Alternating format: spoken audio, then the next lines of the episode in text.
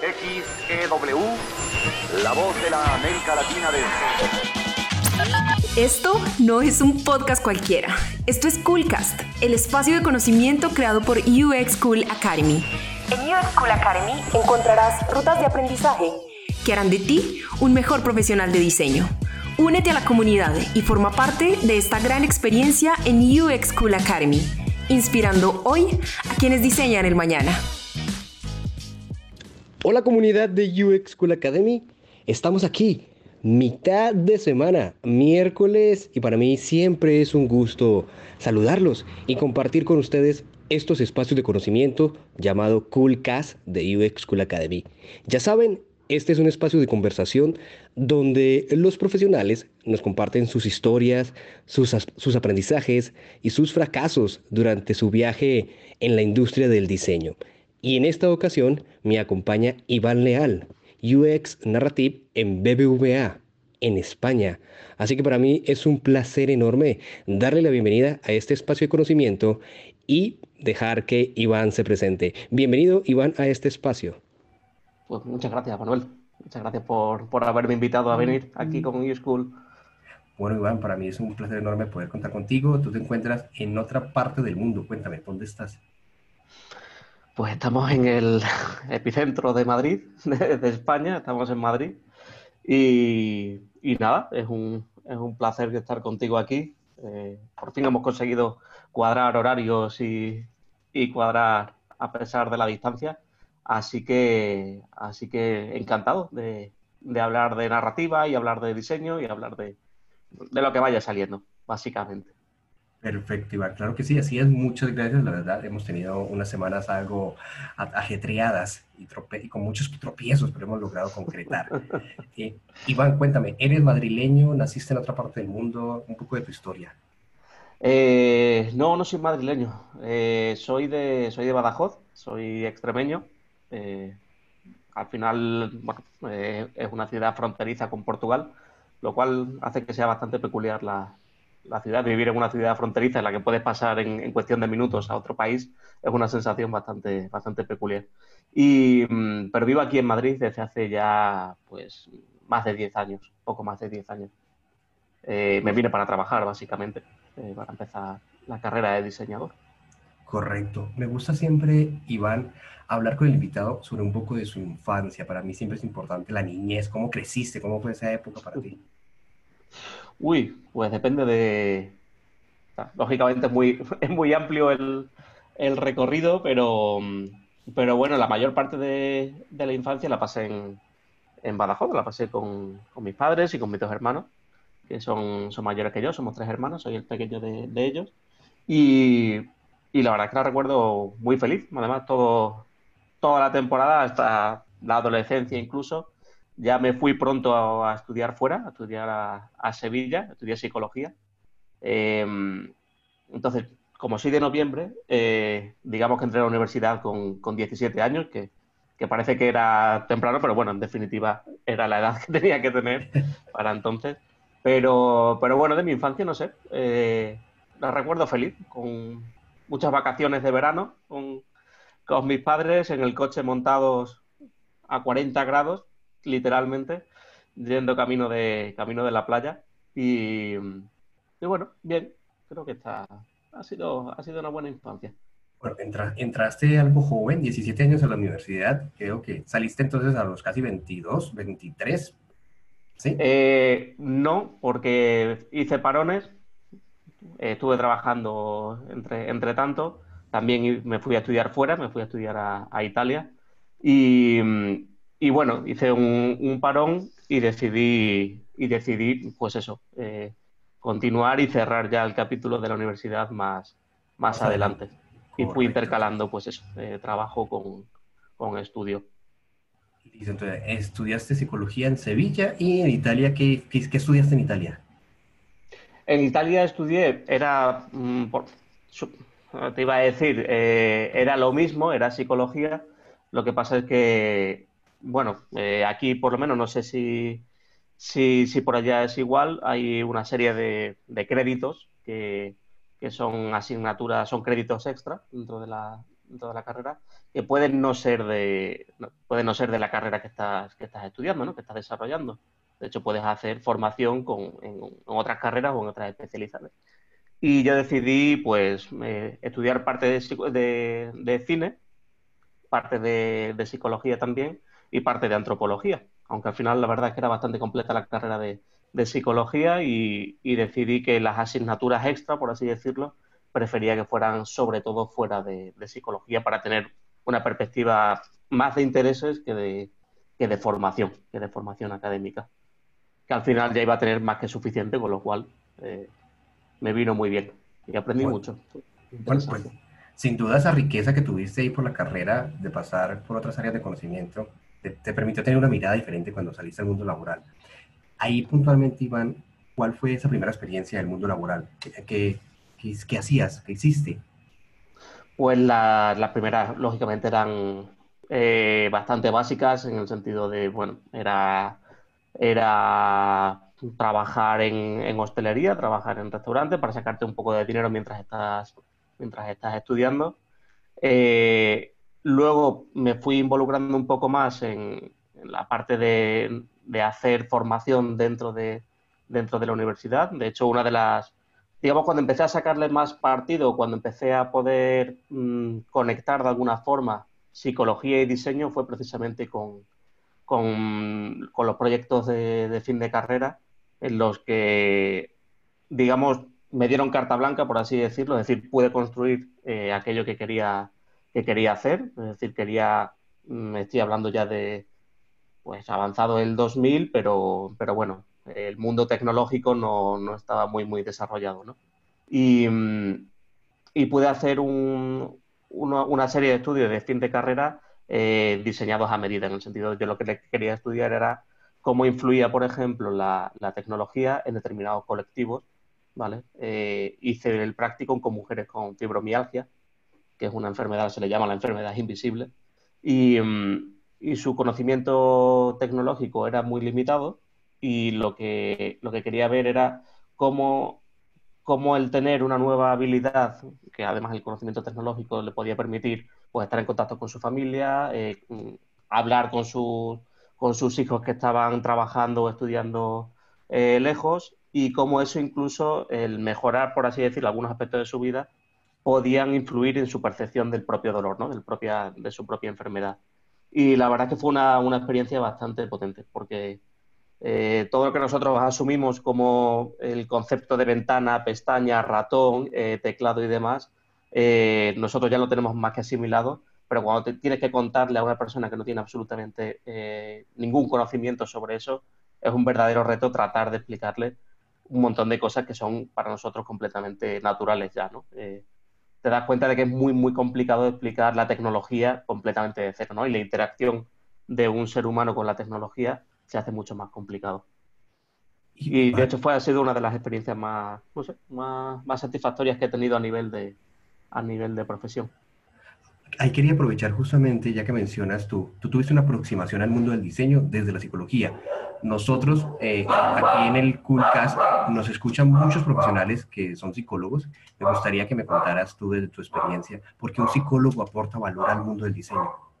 ¿Por qué un psicólogo aportaría valor o podría iniciarse en el mundo del diseño? Pues, primero, la relación no es natural. Desde luego, no ves una conexión natural, al menos en los planes formativos. No sé, en mi época no había asignaturas específicas sobre ello, pero te das cuenta de que al final, en el mundo del diseño, acabas diseñando artefactos, acabas diseñando productos para personas, ¿no? Aunque parece algo obvio, pero creo que muchas veces se nos olvida que lo importante no es la tecnología, lo importante es la persona para la que diseñas la tecnología, ¿no? Con lo cual, esa conexión es bastante natural. Hay una parte también muy importante que no sé si es personal o creo que es algo que realmente debería tener más importancia, que es la parte metodológica, ¿no? En psicología, creo que en psicología es una de las carreras, aunque no parezca evidente, más completas a nivel de áreas de conocimiento. Es decir, estudias biología, estudias química, estudias estadística, estudias, lógicamente, psicología, estudias métodos científicos, y hay una parte muy importante de método, ¿no? De cómo extraer conclusiones de comportamientos o percepciones o psicológicos de una forma científica o lo más científica, lo más rigurosa posible, ¿no? Y creo que esa es una de las cosas que más he podido aplicar en mi trabajo, porque al final dentro incluso de diseño, una de las patas más sólidas es la investigación con usuarios, ¿no? Y necesitas, lógicamente, saber llevar una entrevista con usuarios, saber establecer un método, un sistema de investigación, cómo hacer determinados paneles, cómo controlar determinadas variables, establecer grupos de control, grupos experimentales.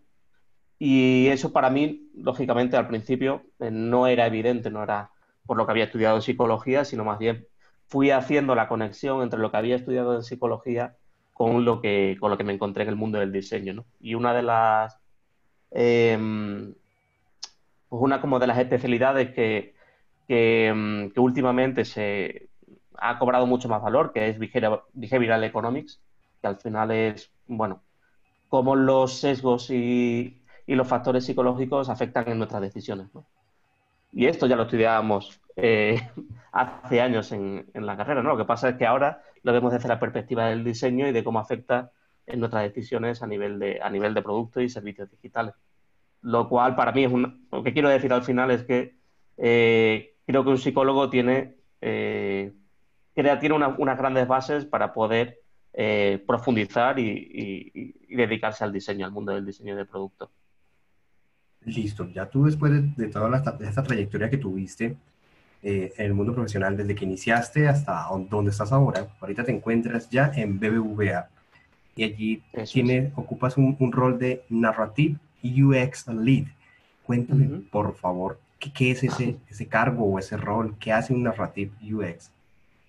Pues básicamente lo que hacemos, somos un equipo...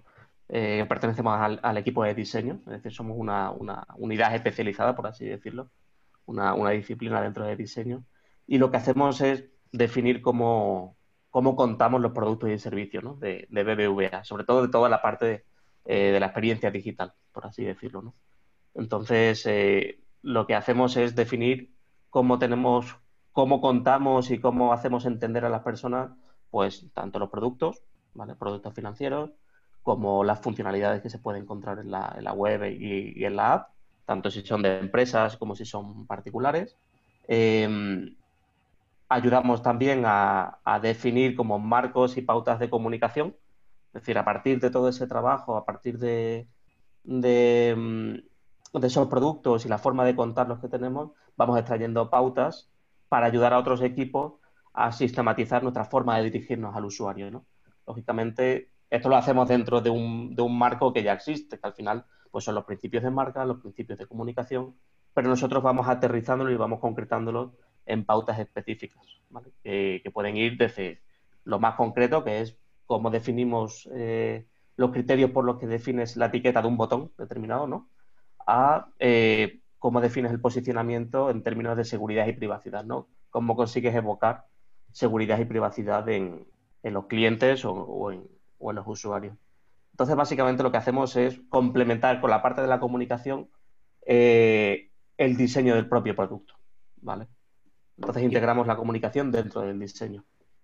Entonces, ahí, según lo que me cuentas, trabajan muy de la mano del área de marketing, posiblemente, mercadeo, comunicación, pero entonces esa comunicación, como tú la mencionas, también se preocupa por cómo se comunica la marca por medios digitales, por televisión, por prensa, por redes sociales, ¿sí? ¿Correcto? ¿O solamente asociado al producto? Nosotros asociados directamente al producto. Lo que pasa es que, bueno, al final las fronteras son muy difíciles de mantenerlas de forma estanca, ¿no? Al final trabaja con distintos equipos que de una forma o de otra comunican en distintos, como tú has dicho, en distintos canales, ¿no? En distintos contextos. Y lo que vamos haciendo es engranar esa comunicación, ¿no? Cómo nos comunicamos hacia afuera, por ejemplo, en redes sociales, como has dicho, eso tiene que tener, obviamente, una correspondencia con cómo se comunica el producto cuando la persona lo usa, ¿no? Cuando la persona se descarga la aplicación o cuando quiere hacer tiene una determinada necesidad y puede cubrirla a través de la aplicación o a partir de la web. Y eso también implica, cuando has dicho marketing, por ejemplo, que nosotros servimos de puente, como formamos parte de la definición del producto en sí, es decir, ayudamos a definir qué es lo que, cuál es el valor, cuál es la forma de usarlo, como te decía. Nosotros ayudamos a marketing a hacer de puente, por así decirlo, en su estrategia de comunicación más comercial, ¿no? En otras plataformas, pues eso, como en redes sociales o en mailing, por ejemplo, o en determinadas landing. Entonces, al final, no deja de ser cómo comunicas un producto, pero nosotros lo hacemos mucho más pegado al producto en sí, al diseño de la propia experiencia. Entonces, hablando en ese orden de ideas que tú compartes, Iván, ¿cuándo podría decirse, aquí una pregunta al aire, que comienza ¿cuándo podría decirse que comienza la conversación entre la persona y el producto digital? ¿En qué momento comienza esa experiencia? Buena pregunta. Yo creo que incluso empieza antes de que nosotros lo sepamos o podamos llegar a controlarlo, y creo que por eso también es tan complicado muchas veces, ¿no? El cómo mides o cómo defines la percepción que tiene una persona acerca de una empresa o de un servicio o de un producto, ¿no? Porque ese comienzo puede ser casi imperceptible. Puede empezar por ver un determinado anuncio, empezar a formarse una imagen a través de determinados puntos de información que va recibiendo, ¿no? Interacciones, pues, o de conocidos o en determinados canales, que lo use o no lo use, cómo le satisface, la frecuencia con la que lo usa, y creo que en lo que a nosotros nos afecta, por así decirlo, te das cuenta de que al final es muy difícil mantener considerar cada funcionalidad como algo estanco, ¿no? Por eso al final cada vez se hace más complejo, y por eso cada vez se hace más importante que la forma de contar un producto con las letras mayúsculas lo veas desde la perspectiva de la suma de todas sus funcionalidades o todos sus servicios, ¿no? Y que veas de cómo puede entrar una persona a través de, por ejemplo, de la web, ¿vale? Tener un punto de contacto porque ha visto un anuncio, una promoción, entrar en la web, ver el producto, no contratarlo o no profundizar en la información, días después entra a lo mejor a través de la app. Esa conexión para nosotros es muy difícil de saber, ¿no? Cómo ha hecho ese circuito. Pero desde su perspectiva la experiencia tiene que ser homogénea y tiene que ser íntegra, ¿no? Para él no puede ocurrir que le contemos algo distinto si entra por un canal, y cuando entra por otro le contamos algo radicalmente distinto, ¿no? Por eso es importante que nosotros tengamos esa imagen completa y esa imagen general de cómo, por qué en distintos canales puede entrar una persona, cómo se relacionan las distintas experiencias, los distintos servicios, y cómo nosotros hacemos que todo eso sea homogéneo. Es realmente bastante complicado en productos tan amplios. Eso que mencionas, Iván, realmente tiene mucho sentido y tiene total relación con lo que siempre decimos en los procesos de diseño, y es de la importancia de tener la imagen completa, justamente como esa vista holística o panorámica de la situación. Y es ahí cuando me surge como una pregunta, un escenario nuevamente, un escenario hipotético. Yo tengo aquí BBVA en Colombia, ¿correcto? Es el banco que yo utilizo. Pero entonces, ¿cómo sería cuando me llegue a viajar a Europa por vacaciones y llego a Madrid? BBVA maneja otras palabras, otro lenguaje, sus usuarios allá se comunican diferente. ¿Cómo será ese choque para mí como usuario de BBVA Colombia y luego BBVA Madrid? ¿Debería ser la misma experiencia que vivo aquí en Colombia o sufre cambios? Hombre, yo creo que son cosas, depende desde qué perspectiva lo veas, es decir, una determinada funcionalidad no debería... o sea, si cumple o tiene un objetivo determinado a satisfacer, ¿no? En este caso, para ti, la experiencia debería ser la misma, ¿no? Al final, tú tienes una necesidad y se cubre de una determinada forma. Otra cosa es que si ese contexto en el que tú te vas moviendo implica que la propia funcionalidad tenga que cambiar, ¿no? Tu forma de satisfacer esa necesidad cambie, ¿no? En términos de comunicación, por ejemplo, lógicamente sí debería cambiar. Es decir, cómo puedas entender tú ese servicio, cómo podamos comunicarnos contigo según desde dónde te muevas, entendemos también que ese contexto al que tú vienes es el contexto en el que quieres satisfacer esa necesidad, ¿no? Con lo cual volvemos una vez más a adaptar esa forma de comunicarnos al contexto local en el que te ubicas. Pero seguramente vas a encontrar, pues lógicamente, diferencias en términos de comunicación. Pero al final también es lo que se llama localización, ¿no? Es adaptar una determinada experiencia a la realidad socioeconómica más amplia de cada sitio o de cada geografía. Correcto, Iván. Pero desde luego, vamos, fácil no es. Sí, claro. Sí, sin lo importante es, pues eso, precisamente ser consciente de esas transiciones, ¿no? Y tratar de hacer las transiciones entre contextos lo más fluida posible. Ahí hablando de esas transiciones o esos pasos, me gustaría enfocarme en el tema del diseño y los equipos. ¿Cómo te relacionas tú entonces con los investigadores, con los arquitectos de información, con el UX Designer, con el UI? ¿Cómo son esos puntos de contacto entre ustedes como equipo? Pues son bastante, lógicamente, bastante fluidos y bastante naturales.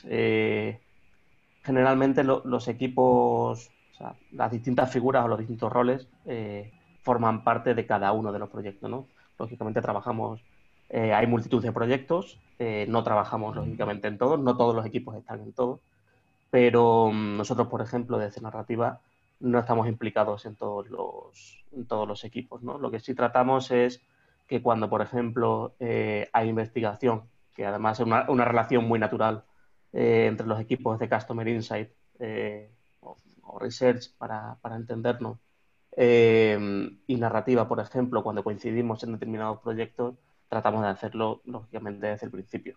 Sobre todo también para aprovechar la información, no solamente la información que puedan extraer estos equipos, sino nosotros también para poder solicitar información, que se indague sobre información determinada que nos viene bien a nosotros, como puedan ser, por ejemplo, cuál es la terminología que usan los usuarios a los que se entrevista, por ejemplo, para poder nosotros tener orientaciones sobre cómo comunicar una determinada funcionalidad, ¿no? Que al final eso es lo más interesante y lo más potente, que es cómo podemos cada uno de los equipos sacar partido de los otros para poder hacer mejor nuestro trabajo.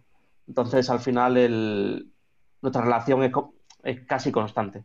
Es decir, incluso cuando no coincidimos en equipos, en determinados proyectos, perdón, lo que sí hacemos es compartir información entre proyectos. Es decir, como te decía antes, al final esto es amplio, es complejo, entonces hay muchas relaciones entre distintos proyectos. Entonces lo que hacemos es tratar de que la información fluya lo máximo posible, para lo que a lo mejor alguien está trabajando en un proyecto A pueda venirle bien lo que está ocurriendo en un proyecto B en el que no está participando, ¿no? Con lo cual, en ese sentido, tratamos de mantener los niveles de comunicación muy altos dentro de los equipos, sobre todo de diseño. Hablando de esos niveles de comunicación, Iván, seguramente en algún momento, no sé si en tu caso te haya sucedido, cuando hacemos investigación o nos acercamos a un usuario, algo sucede. Siempre hay un momento, voy a buscar la palabra, no sé, como curioso, siempre choco con el tema cultural, cuál será la palabra que me van a entender, como es anecdótico, que causó gracia, que fue interesante. Exacto. Entonces me gustaría que me contaras, ¿has tenido una historia así, un suceso de este tipo con usuarios o algo que haya pasado?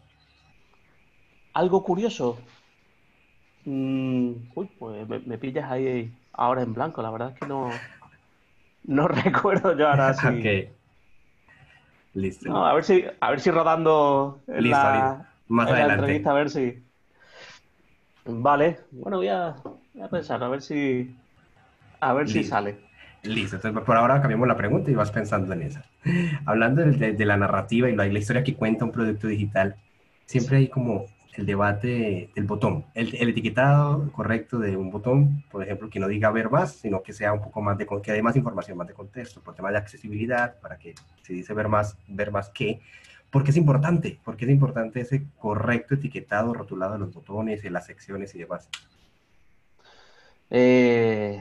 Porque al final nos guiamos principalmente por ellos, ¿no? Si pensamos en en la proporción de texto, de mensaje, en cualquier interfaz en relación con la parte más visual, ¿no? Con esos elementos de color, cajas, bloques de contenedores de información, más que bloques de información, te das cuenta de que al final sí utilizamos iconos, sí utilizamos jerarquía, pero al final estamos jerarquizando información, ¿no? Y entonces al final nos guiamos por esos etiquetados y sobre todo cuando no solamente piensas en un, cuando no piensas solamente en un único contexto. Y yo creo que, insisto en la parte del contexto porque creo que es importante. Si una persona solamente se va a mover en un contexto en el que le ponemos, por ejemplo, ver más o más información, el impacto de lo que ocurra o de lo que pueda llegar a entender a lo mejor no es muy elevado.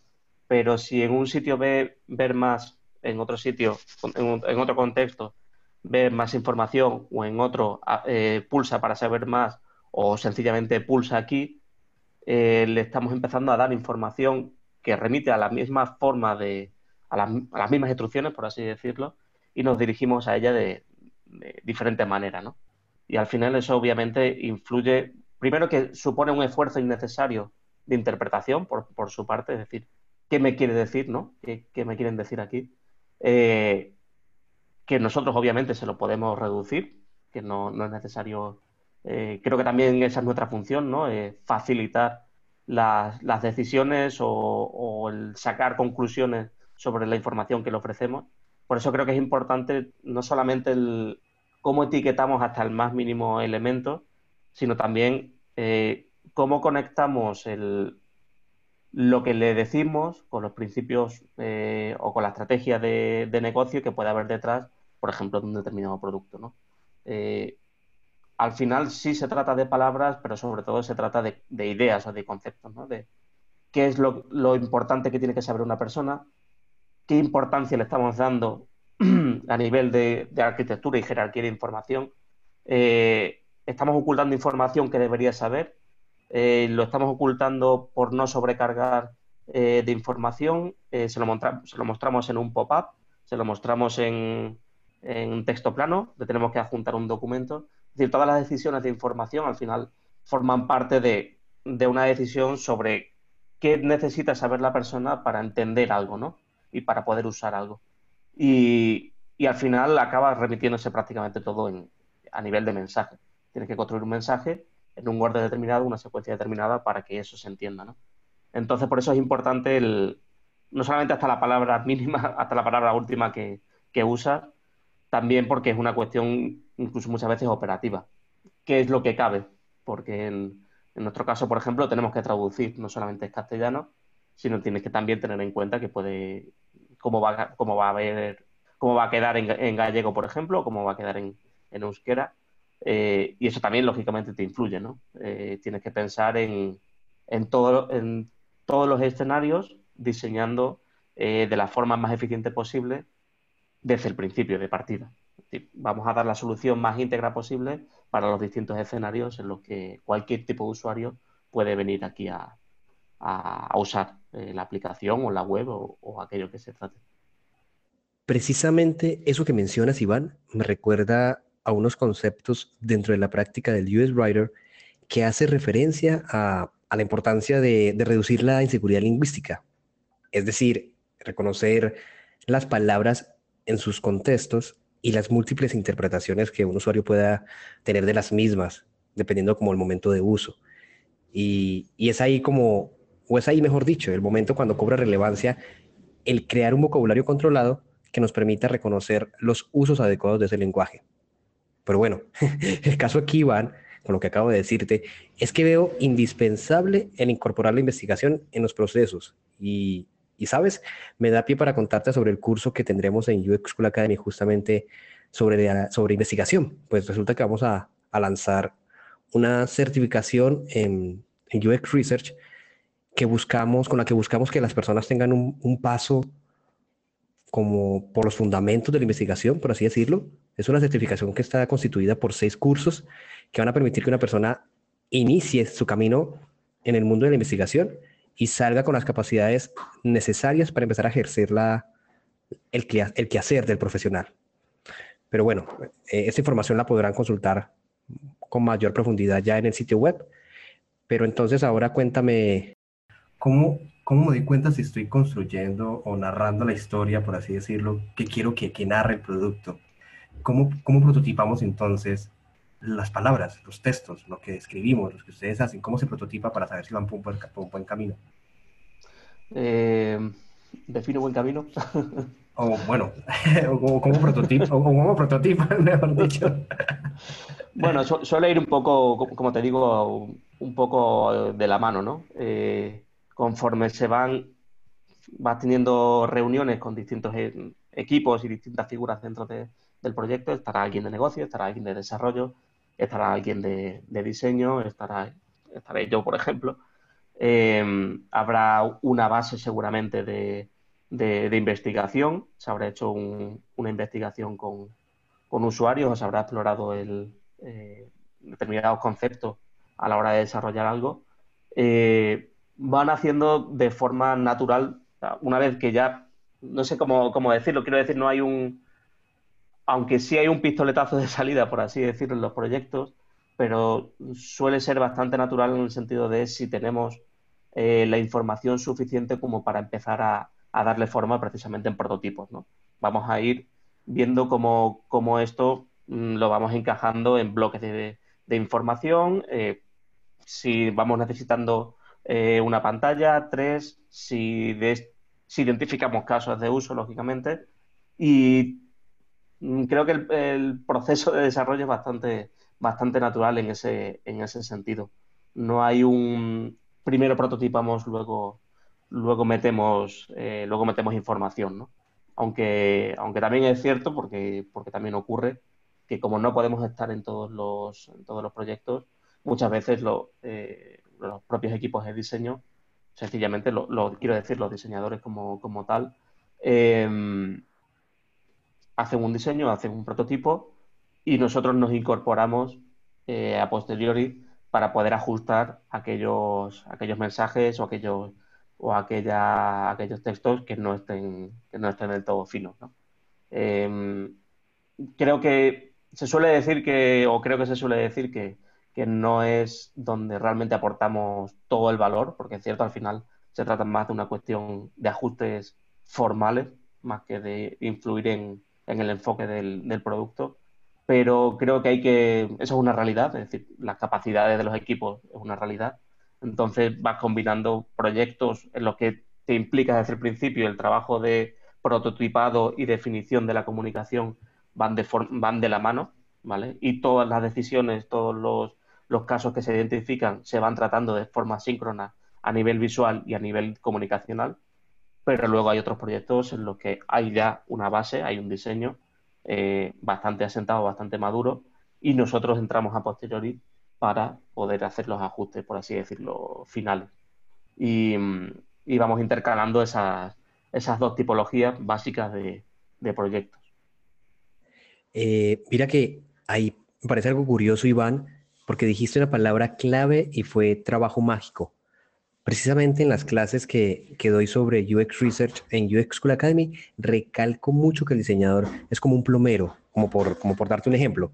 El punto es que tenemos una caja de herramientas y dependiendo del reto, miramos cuál se ajusta, ¿sabes? Y precisamente en uno de los cursos de la certificación que te comentaba ahora, vamos a hablar de este tema, de la facilidad que tiene un diseñador de sortear la incertidumbre o adaptarse según la necesidad o el reto que se le presente. Pero entonces ahora cuéntame... ¿Qué dirías tú que deberían ser o has detectado tú en el quehacer a través del tiempo? ¿Qué son esas habilidades blandas o duras que un profesional debería mejorar o sí, justamente convertir en una fortaleza para ejercer este rol o esta disciplina? Vale, yo creo que para empezar, tener una formación en diseño, es decir, formarse como diseñadores antes de, por así decirlo, especializarse o considerarse especializados en, como queramos llamarle, ¿no? User Writing, Content Designer, Content Strategies o Narrative UX. creo que lo importante es saber que al final lo que estamos haciendo es diseñar un producto, ¿no? Y tiene una serie de metodologías, una serie de fundamentos. Lógicamente no es lo mismo comunicar, construir una comunicación para una aplicación que comunicar para un periódico, por decir, ¿no? O sea, por eso para mí creo que lo importante es siempre que cualquier persona que se quiera dedicar a esto entienda que lo importante no, como he dicho, no es redactar, ¿vale? Por eso creo que el hacer la traslación de como yo sé comunicar, ya soy UX Writer, no. Porque tienes una serie de condicionantes, no se trata de comunicar sin más, no se trata de construir sin más, sino hay un negocio que se tiene que satisfacer, unas limitaciones y unas restricciones tecnológicas que tienes que tener en cuenta, unas limitaciones físicas a nivel de espacio, a nivel de volumen de información, a nivel de ritmo de información que tienes que tener en cuenta. Es decir, estamos diseñando una verdadera experiencia de uso, ¿no? Entonces creo que lo importante es partir de esa base, la base de conocer los principios de diseño, conocer metodologías específicas de diseño de producto digital, y a partir de ahí ir profundizando en la comunicación específica y orientada al diseño de producto digital. Y hay una parte que creo que es muy importante, que es la metodología y las herramientas que usas para hacerlo, ¿no? En estos casos creo que hay una parte bastante interesante, a mí me interesa mucho, que es cómo incorporamos herramientas o procesos de trabajo de otros trabajos, de otras disciplinas, y lo incorporamos para hacer este trabajo específico, ¿no? Pues, ¿cómo te enfrentas, por ejemplo, a denominar una funcionalidad sin ser un nombre comercial? Esto, por ejemplo, es una realidad. Tienes que hacer un nombre encontrar una etiqueta que sirva para denominar una determinada funcionalidad, pero que no se va a comercializar, es decir, no tiene un nombre comercial, ¿no? No es una marca registrada, por así decirlo. Pues obviamente no es sentarte en un sofá durante 7 horas y llegar con la solución, ¿no? Lógicamente tiene que haber una serie de requisitos que tienes que cumplir, que tienes que mostrar y argumentar cómo los has cumplido, tienes que demostrar que sirve en distintos contextos, es decir, mira, cuando lo aplicamos, por ejemplo, en el menú, que tenemos muy poco espacio, construimos hacemos esta construcción, ¿no? Utilizamos este verbo, utilizamos este sustantivo y lo denominamos de esta forma. ¿Va en mayúscula, va en minúscula? ¿Cómo lo denominamos, no? Y todas esas decisiones, que al final no forman parte más que de un método de trabajo, un proceso de trabajo, creo que esa también es una parte importante, que cada uno vaya construyendo distintos métodos y distintas herramientas para poder hacer mejor ese trabajo. Sobre todo para darle más entidad y darle la profesionalidad que al final tiene. No se trata de parecer que hacemos trabajos mágicos, que creo que muchas veces juega en contra, más que a favor. Listo, Iván. Ya estamos llegando al final, al final de este episodio. Bueno, recuerda que tienes una pregunta ahí todavía en el tintero. Sí, pronto tienes la respuesta. Si encuentras una respuesta para esa. Es como una anécdota, como algo curioso, no sé cómo es. Un chascarrillo, es que yo sé que posiblemente la palabra chascarrillo es muy difícil de entender. Siempre me preguntan, ¿qué chascarrillo? El tema de la importancia del lenguaje. Las palabras correctas, que hizo reír, que generó un suceso. Quiero hacerte ya una pregunta puntual en cómo te encuentra la gente, cómo te puede acercar a ti y preguntarte más sobre lo que tú te dedicas en redes. Pues por cualquier canal, me tiene por LinkedIn, en Twitter, Reading People, y la verdad es que procuro por lo menos intercambiar cierta conversación con toda persona que tengo la oportunidad, ¿no? Así que cualquier persona que me quiera escribir para cualquier cosa, estoy a su disposición. De hecho, además, estoy desarrollando poco a poco lo que he llamado un pequeño vademecum, que al final es como una especie de pequeño manual de información que puede necesitar una persona que se quiera dedicar al diseño de mensajes, ¿no? O que se dedica al diseño de mensajes, o que quiera empezar ese camino. Y está a su disposición, y si quiere que si quiere que hablemos de ello, o es la persona que sea que vaya a escuchar esto, me puede contactar y sin ningún problema hablamos. ¿Ya lo tienes? ¿Ya tienes ese vademecum que mencionas o está en proceso de construcción? Está liberado, por así decirlo, está libre el acceso y sí, el enlace está disponible. Va, pues genial, compárteme por favor cómo lo encuentra la gente, un poco más de detalle. Ya dijiste que no va de vademecum, pero ¿para qué sirve? ¿Qué puede hacer un profesional con ese vademecum? Pues precisamente con algunas preguntas que o bien que me he hecho yo o bien que me han hecho otras personas, ¿no? Sobre, por ejemplo, cómo puedo empezar a trabajar en esto, ¿no? O qué bibliografía, me puedes recomendar algún tipo de bibliografía o incluso más cosas más operativas, ¿no? De cómo me comunico con el equipo de desarrollo para asegurarme de que al final aplican los mensajes que hemos definido, ¿no? Pues en este sitio voy, que al final es una página simple de Notion, voy organizando toda esta información, ¿no? Al final hay muchas notas mías, pero he decidido publicarlas o dejarlas libres e ir dándole forma, porque el saber que hay otras personas que pueden llegar a usarlo me fuerza también a ir moldeándolo poco a poco, ¿no? Y quién sabe, lo mismo dentro de poco acaban teniendo la forma de un curso formativo que ronda también esa idea desde la perspectiva del diseño, ¿no? Del diseñador de mensajes. Así que cualquier persona que me quiera contactar por LinkedIn le pueda facilitar el enlace fácilmente. Perfecto, pues ahí queda la invitación para que las personas se coloquen en contacto contigo. Yo voy a hacer una de ellas, apenas acabamos este episodio, te voy a contar, te voy a pedir para que me compartas. Está en construcción, ¿eh? Eso es importante. Okay. Porque si no, como trates de alcanzar la perfección, sabía que me colocaba en el siglo XXII y todavía no lo habría publicado. Y creo que también tiene ese encanto, que se va actualizando, o voy actualizándolo conforme tengo tiempo y tengo ideas que incorporar o quitar incluso de ahí. Listo, Iván. Hemos llegado ya a la pregunta final, la pregunta del director, que es como yo la llamo, que es la pregunta más difícil de todo el episodio. A ver, ¿qué te has inventado? Mentira. Si pudieras, Iván, viajar en el futuro, 30 años hacia adelante, te vas a encontrar contigo mismo, 30 años en el futuro, ¿correcto? ¿Qué le preguntarías o qué le dirías tú, el Iván de hoy, del 2020 al del 2050? Me gustaría poder decirle, has tomado buenas decisiones.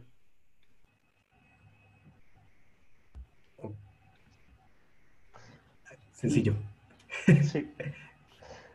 Sí, porque o sea, creo que hay una parte importante de cómo vamos construyendo nuestra vida, ¿no? Y vamos tomando eso, determinados caminos y determinadas decisiones. Yo he ido tomando distintas decisiones, sobre todo profesionales, que me han ido llevando por caminos interesantes, pero siempre en cada una de las encrucijadas, pues, uno, no sabes que estás en una encrucijada y dos, lógicamente no sabes qué es lo que va a ocurrir, ¿no? Y al final, poco a poco, me he ido desprendiendo cada vez más de ese miedo de si es una decisión buena o mala, ¿no? En ese sentido.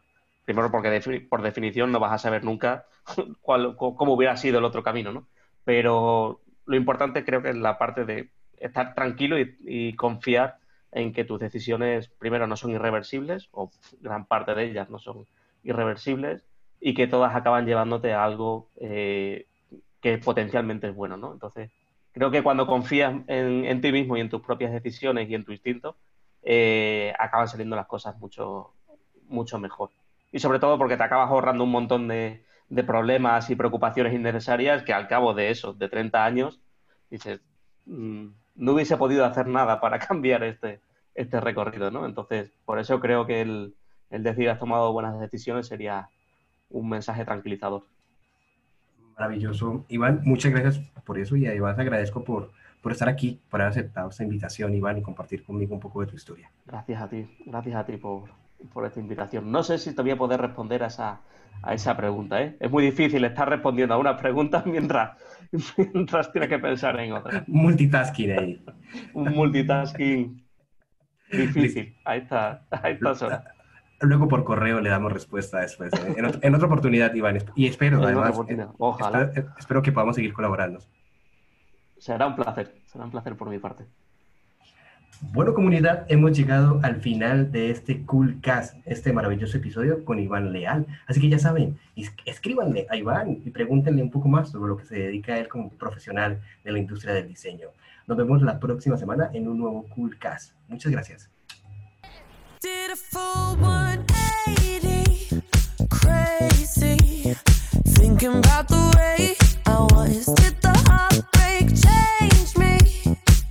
Maybe, but look at where I ended up. I'm all good already, so moved on, it's scary. I'm not where you left me at all. So, if you don't wanna see me dancing with somebody, if you wanna believe that anything could stop me, don't show up.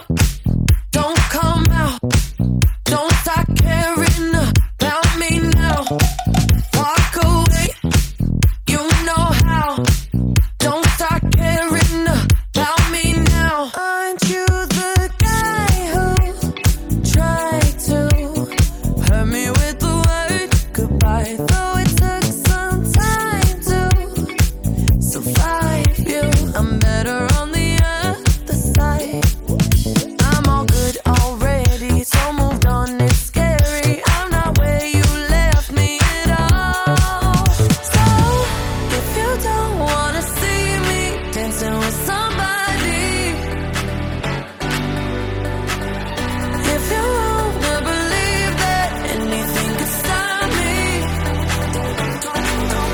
Show up, don't come out.